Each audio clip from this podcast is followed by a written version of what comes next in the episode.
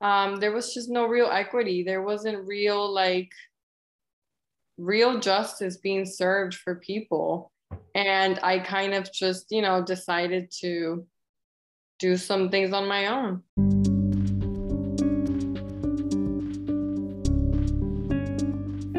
Welcome to season two of the Disabled Debrief podcast with Conscious Being magazine. I'm your usual host, Lydia Wilkins, and for this series, we're mixing up our format just a little bit. This episode, we are talking to a model, an activist, and an influencer. You may have seen her profiled in Refinery 29 recently. She's also huge on Instagram and TikTok, and I'd like her to introduce herself to you.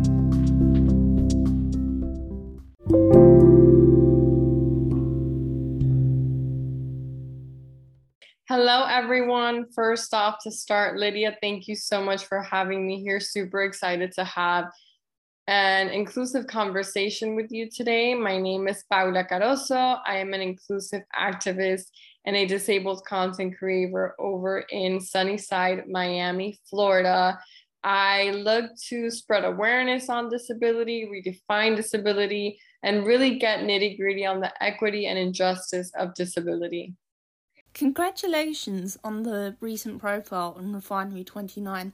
That was just amazing to see in terms of disability representation, to see somebody who was disabled, but also in terms of the disability not being seen as something tragic or to be pitied. For people who have not met you, or for our listeners who may not have come across your Instagram or your TikTok, for example, would you mind telling us a little bit about yourself, what you do, and why?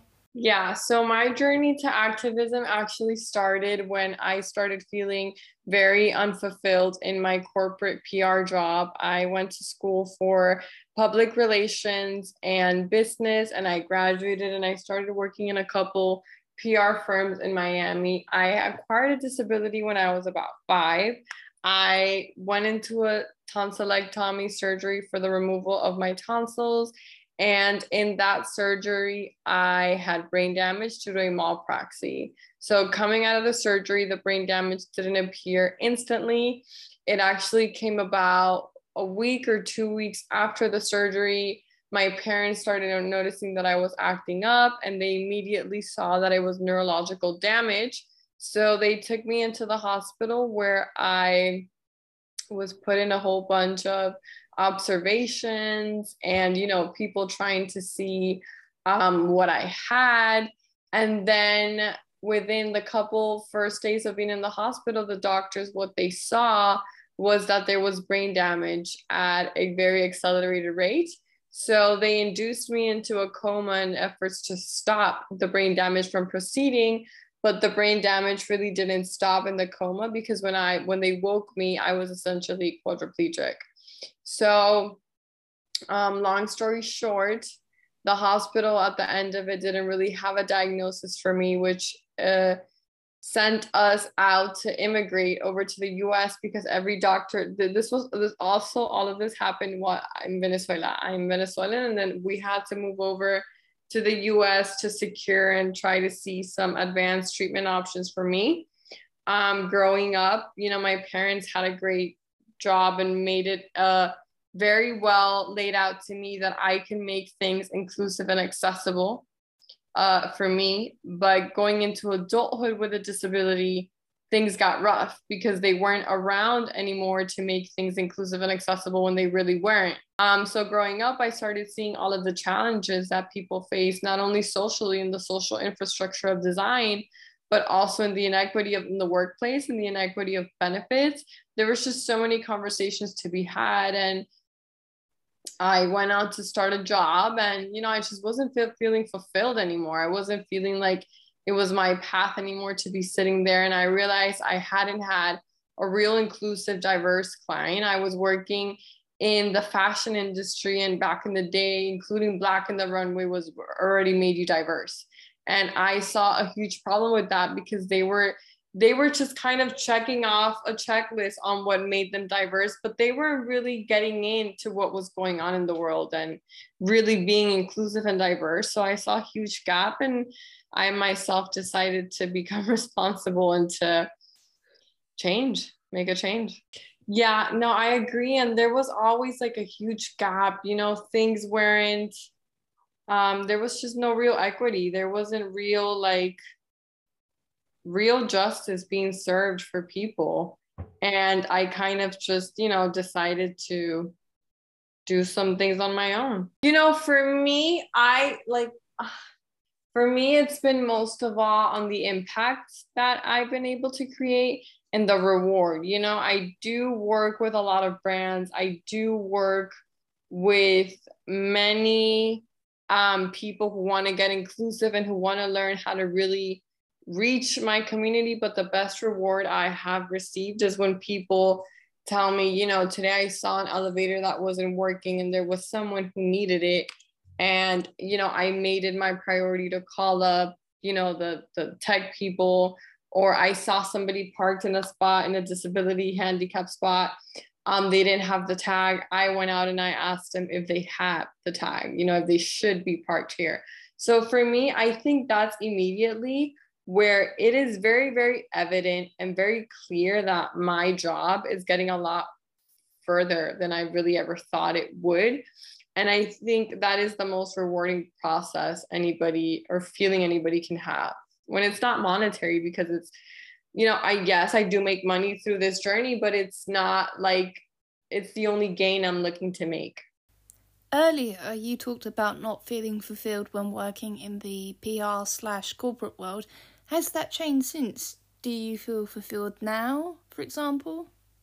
Yes, because now I immediately feel as though I am in the place at the right time, at the right space and time. Um, and I think it's because I am simply living out my life on social platforms, trying to initiate and create change. So for me, I feel like for a long time, after neglecting that I had to heal certain things, I am finally now able to live those out freely with a community that we've all built together.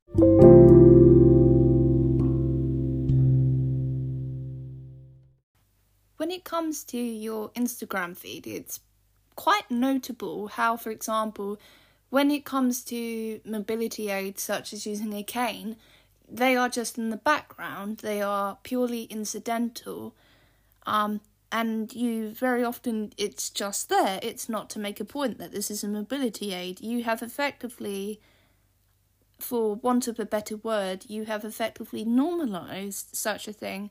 When it comes to on screen representation of disability, I wanted to ask your thoughts about that. Why do you think that's important? When it comes to on screen time in the UK, for example, actors who have a disability when it's not part of the show, for example, had less than 10% of the screen time. There was a statistic about this last year, so less than 10% of all of our cultural programming has someone who is disabled. That's shocking? Um, I just, you know, I think when I entered this space, there are so many problems that have gone unheard.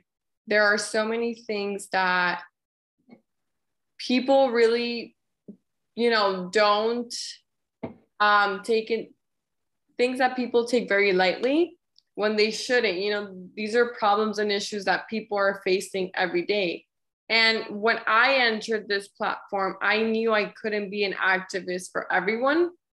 I knew that there were some things that simply weren't going to be a match for me to fight for.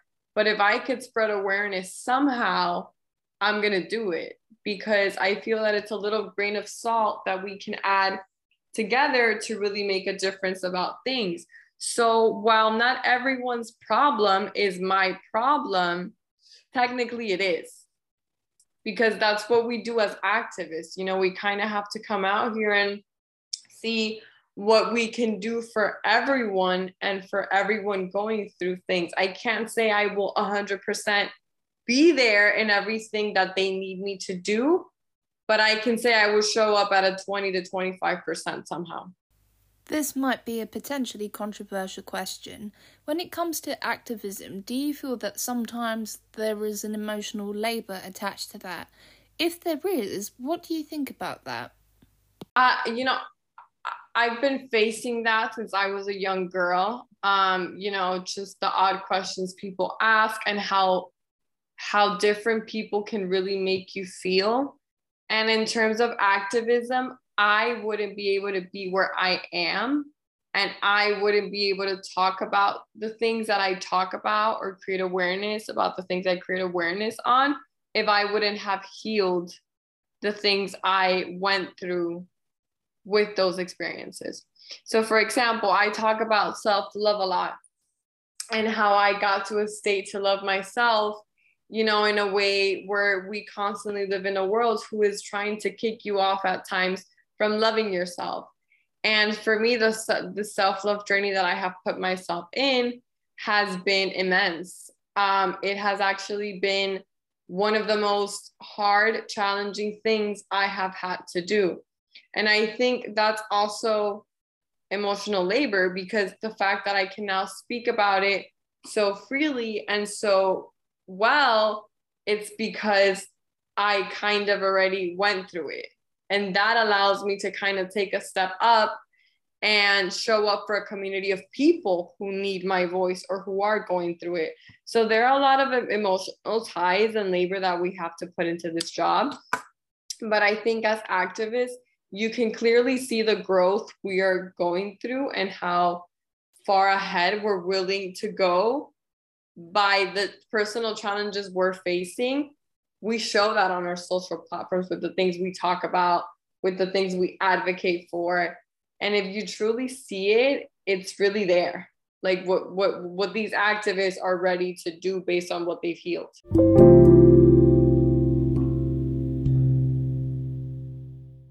It's very interesting to hear you talk about self love, and in asking probably the most obvious question that you can, how do you practice self love? In the UK, for example, we talk a lot about journaling, for example. What do you do on a day by day basis? So, a lot of people always ask me that because I preach it a lot on my social media.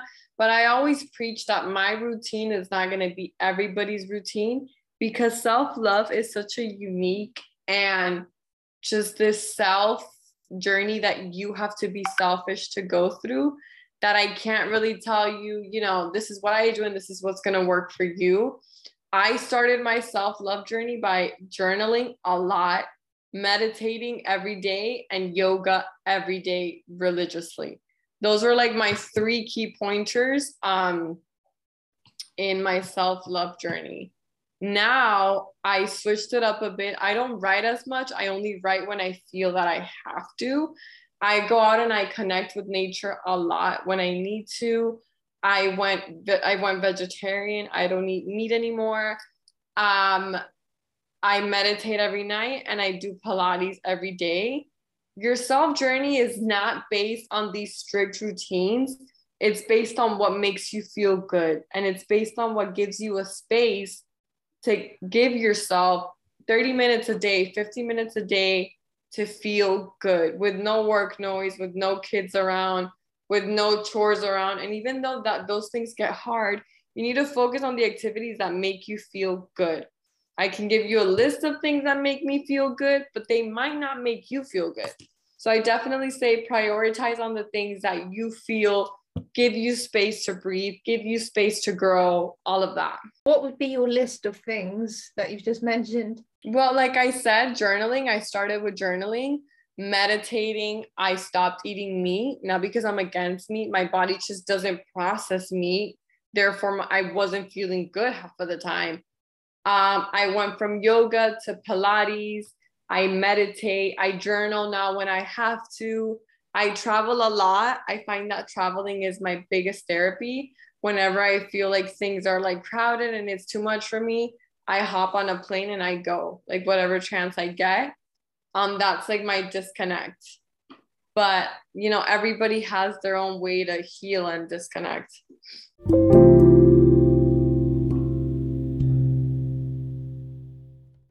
I'm aware that we're coming to the end of our time together in this very short Zoom session, so I have two questions for you to round this podcast up.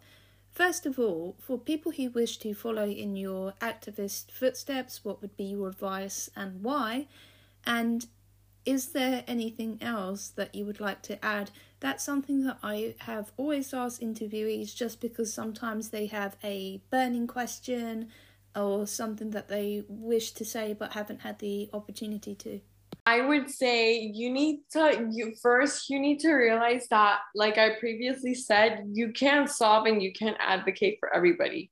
You need to advocate for the things you feel most um powerful in and you need to advocate for the things that feel most connected to you.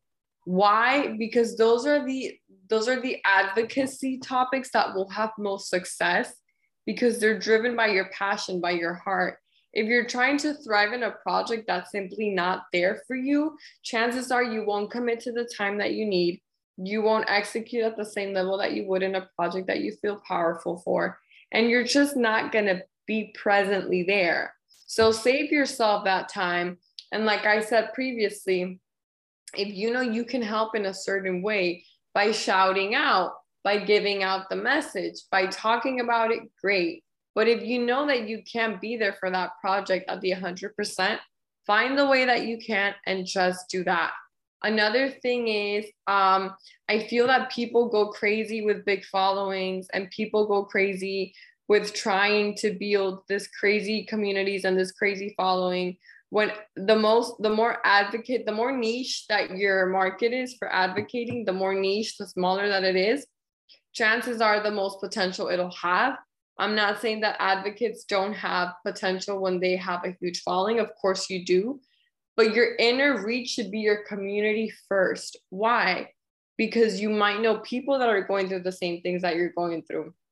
You might have better access to your local officials, your local government offices, all of that. So instead of thinking so big and so beyond, which that's good, that's not bad, try to start small first in a way where you can um, create impact locally first. You have to know what you're fighting for. You have to know your laws. You have to know how the system or how the institution is overpassing your rights. So you have to read, you know you have to become educated on those things. And i would say that the last thing is you need to know that you are a human that deserves the same rights as anybody else would. So you need to prioritize your needs and you need to prioritize your basic existence. That itself that mindset is going to create the path of your advocacy career I think we covered it all. I always say if anybody has questions or anything, they can always email me, DM me. I'm always there for people. As I'm trying to be very, very there. It's hard nowadays. But yeah, I always say if you guys have any questions, if you guys always reach out to me, um, because I feel that at times when you're speaking to the people who are already in the, you know, in the conversations, they can really be, be a great guidance for you.